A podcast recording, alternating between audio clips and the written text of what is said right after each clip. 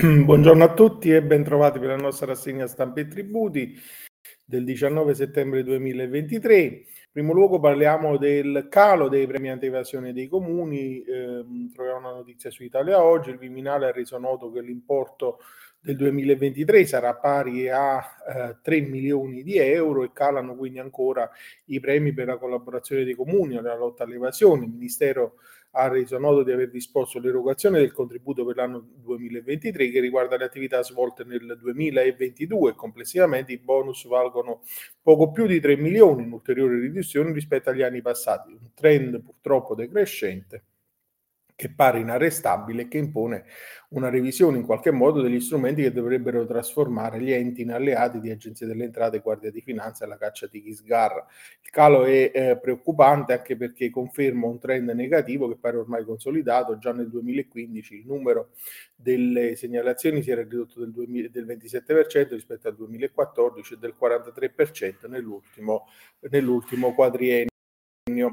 Episodio quotidiano abbiamo un articolo di Monica Greco, ravvedimento speciale prima unica rata entro il 2 uh, il 2 ottobre, scade il 2 ottobre, il 30 settembre cade di sabato il termine per pagare un'unica soluzione per versare la prima delle otto rate previste per il perfezionamento del ravvedimento speciale delle violazioni tributarie introdotto dalla legge di bilancio 2023. Il ravvedimento speciale consente di regolarizzare le violazioni connesse sulle dichiarazioni validamente presentate relative al periodo d'imposta in corso al 31 di dicembre del 2021 e ai periodi d'imposta precedenti effettuando il pagamento pagamento dell'importo dovuto degli interessi e delle sanzioni ridotte a un diciottesimo del minimo. E infine l'articolo di Stefano Baldoni su NT Plus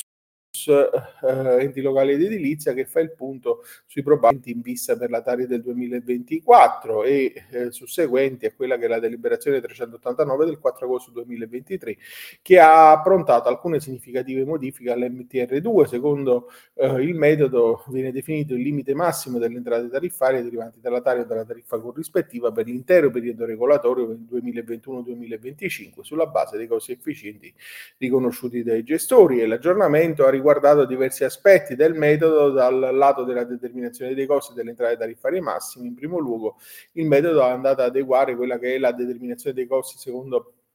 le previsioni della sentenza del Consiglio di Stato 7596 del 2023 che aveva riguardato ehm, gli oneri riconosciuti a alcuni operatori riferiti alla commercializzazione e alla valorizzazione della frazione differenziata degli imballaggi. E poi l'autorità ha aggiornato il limite massimo di crescita adeguando il tasso di inflazione programmato al 2,7% in luogo del precedente 1,7% e introducendo una nuova che tiene conto dei maggiori oneri sostenuti per il servizio integrato di gestione dei rifiuti degli anni 2022-2023 riconducibili alla dinamica dei prezzi di produzione con un limite massimo del 7%, con l'effetto di determinare con tutta probabilità un aumento secco dei gettiti e quindi delle tariffe. In molti casi raggiungerà il 9,6% perché l'ARERA ha adeguato i tassi di inflazione per la rivalutazione dei costi di bilancio 22-23, base per i PEF 24 25 e ben più elevati valori del 4,5 e dell'8,5%. 2,8%. Tutto questo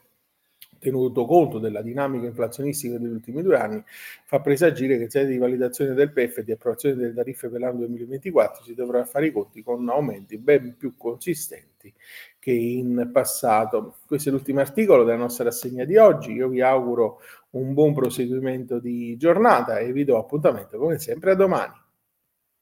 Arrivederci.